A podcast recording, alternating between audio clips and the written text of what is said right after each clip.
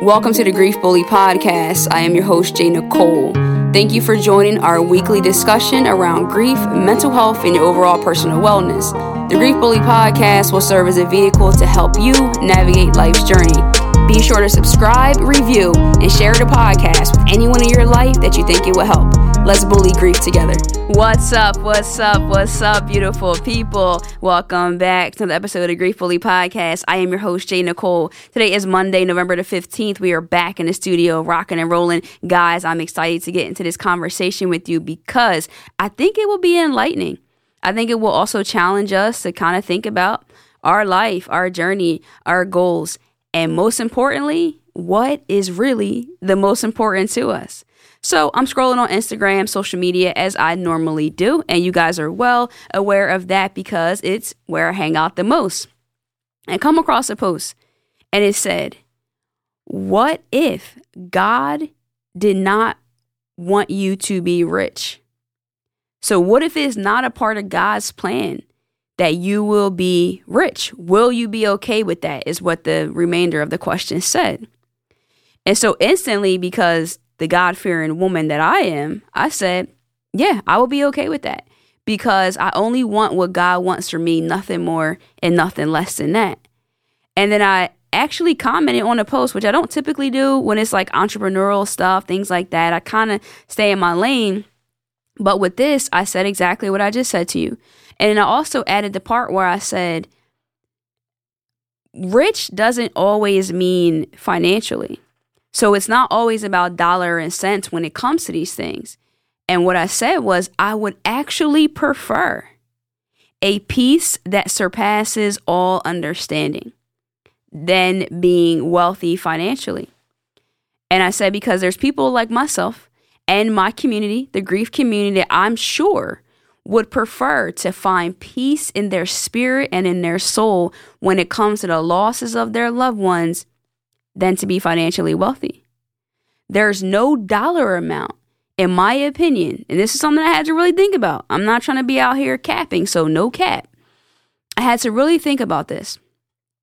If I had a choice, if I had a choice to become a billionaire, I'm talking buku money, like BAPS, I'm talking money, or one of my loved ones could come back and be with me here in the physical on earth, you can keep your billion dollars.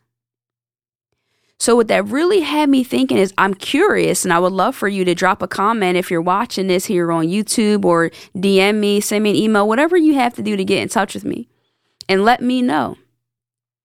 Is there a dollar amount that you would choose over having a loved one back in your life? Is there a dollar amount that would erase the pain that you've had to endure since their death. For me, I'm being honest. Listen, I am a driven person, someone who is very focused on success. I actually have anxiety because I don't feel like I'm doing enough. I have anxiety because I don't feel like I've obtained enough, achieved enough. I don't have enough money in my bank account. There's so much more to be desired when it comes to my path of success. But I felt so called out by this when I started thinking more deeply about it is how important is all are all of those things really? What could the money really do in terms of my real level of pain that I'm experiencing in my life? And I wanted to pose that question in that perspective is that a lot of times we're chasing certain things and certain goals and certain visions and money and status and all of these things, but in reality, it's not the most important. To me, the most important things that I would love to have are things that I can't have and that I have experienced. And so I know that the fulfillment and the joy of calling my father, spending time with my grandmother, eating dinner with them, no money could change that. No money could change that. But I think that it freed me to an extent to say that I need to focus more on the things that matter that money can't change. Because if we still have these areas of unhealed areas, wounds that have not been examined, still living with misery, still unhappy, still broken, still angry, will the money just be a band aid? Because I can consider the point that I feel a lot of wealthy people, just from research and news, gossip, things like that. A lot of these people, famous people who have a lot of money, are really miserable. They're really sad. They pick up addictions, drug addictions. They take their own lives. So, again, back to my original comment on this post was I would literally take a peace that surpasses all understanding. Because in my opinion, having that peace where I it doesn't have to make sense to me, I find peace in that area. It doesn't have to make sense to me. I can go to sleep at night because I have this peace that I don't need, that I just rely and I'm okay with God's decisions because that gets into a whole nother conversation where if I say if it's God's plan for me not to be rich, but the PS to that where he said is would you be okay with that? There are so many things that if I have to lean onto my belief and what I've been taught growing up about God and how the world works, there's a lot that I haven't been okay with. But if I can move through life and just be good with whatever, it's just peace in my soul and we're sticking and moving and I'm not dealing with all of this extra stuff. My God. Peace. Somebody feels this. Somebody is listening, like, doggone it, if I don't need some peace. Because there are some people who lose loved ones that are wealthy and that's all they want back. It doesn't matter because the status and the money it goes. And don't get me wrong, listen, don't try to call me out if you see me starting with some nice stuff. I want money. I want the wealthy part. I want to live a life that I feel I deserve, but I'm also okay with not achieving that if that's what I, I, come to realize is God's plan for my life. Because I think when you go through certain levels of devastation and heartbreak, then the reality of how insignificant those things really are comes to play it truly comes to play because guess what? I bought a I bought a brand new house. I had a house built after my grandmother passed away. It didn't change that pain. It didn't because guess what? I sat right inside that house and cried. Right inside that house when I got the phone call that my dad died. So those material things, I drove in a brand new car at that time to go to the hospital to choose which funeral home I wanted to come pick his body up. And I would give it all without a second, without one freaking thought, no hesitation in my soul. Take it all. If I can have the time with them again, you can take it all. I would seriously be homeless to, to be able to be with them again. And I think we're actually supposed to say unhoused. I think I just learned that. But I mean, it, someone who was homeless said it's okay to say homeless. It doesn't matter if you've been out there, but I want to try to be as politically correct as I can. So I would be unhoused. I would lose my job. I would turn it all over for that. So somebody needs to be freed from this whole conversation. Someone needs to realize that there are more important things than your job, your the money that comes from your job, the status that you might want to achieve in life, the glitz and the glamour and even this like the things as far as beating ourselves up about our physical shape our bodies self-love. The ps is there are more important things than money and that rich can be determined in other ways. So i read russell simmons book super rich many many years ago so forgive me if i'm not speaking clearly about it but i'm already rich I am already rich. A lot of you are already rich. My soul and just who I am as a person, I'm good with that. I am so good with that. I'm so good with what I'm putting out into the world, what I'm doing when I look myself in the mirror. I don't have any regrets. I'm learning each day to love myself where I'm at until I get to where I'm going and to be more kind to myself because it's a challenge. We're in this rat race. So when you're looking on social media and you're trying to compare yourself to other people, say, yo, they might be broken in the spirit. Whew. They might be peaceless, miserable, but I'm good. So I'm wealthy. I can cash checks that they can't. Telling you right now, so let's be mindful what we're saying and what we're claiming on this journey because so many of us are heartbroken, so many of us are dealing with so many amounts of loss. And we might be praying for the wrong things.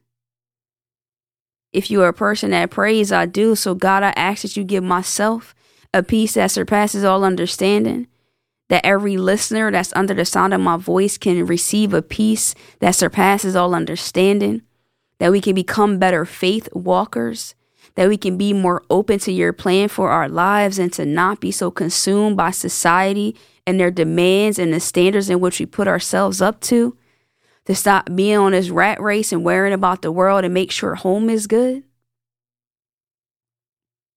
Stop worrying about the world and make sure home is good. So I think what I'm saying too is that I can only hope that we can remove the blinders and our blind spots and start to see more clear- clearly what's most important in our lives, where the real value is, what the real currency is, and to lean more into that because I think that that gratitude that gratitude can hold us over in some of those moments until we do come to a level of understanding with certain things. And so we do see where our life is going. Let's be super grateful for what we have because we have a lot. I've said recently that everybody, in my opinion, is someone else's goals in one capacity or another, whether it's your hair, your eye color, your height, where you went to school, your marriage, your house, having parents still alive, having children still alive. So, to some extent, we are all someone else's goals. Find peace in that. Be a good steward over what we already have. I call myself about that all the time. Something as small as keeping my car clean. I want a G Wagon, but I can't keep my Jeep clean. So I'm coming to God with big ass, but I can't take care of the small things. So I challenge you in the same area as faith without works is dead. If we want healing, we got to do the work. It all goes hand in hand, ladies and gentlemen. And so I hope this episode was something that you could really rock with because a lot of us are really getting caught up. I'm guilty. I'm guilty. Practice what you preach. I got to eat the food that I'm putting out. And I'm feeling that today. And that question was so timely. So timely. If it wasn't God's plan for me to be rich, would I be okay with that? If I had a peace that would surpass all understanding, yes. I'm curious. Like I said, what would you do? Let me know your thoughts. Let me know where you are on this scale of importance and what will really help you find healing on this journey, what will really actually matter in the end. And stop letting things that matter to other people matter to you. Because I'm talking about this from an entrepreneurial standpoint because this is where a lot of my content that I follow is, but it also kind of goes to this as well. That we have so many coaches out there, so many people out there, so many marketing, so many people that are pushing things that people start doing stuff and they don't even want to do just because it's trending, just because it seems like this is how I can get a dollar. It's just like stay true to yourself. To thine own self be true. Know your own truth. Protect your peace. I've said the word peace a million times, so if it's like a song, I hope it plays over and over again in your head. And when you start to lose sight of it and you feel your spirit man going down, that desire to have that peace and to be filled with that gratitude will carry you through those valleys.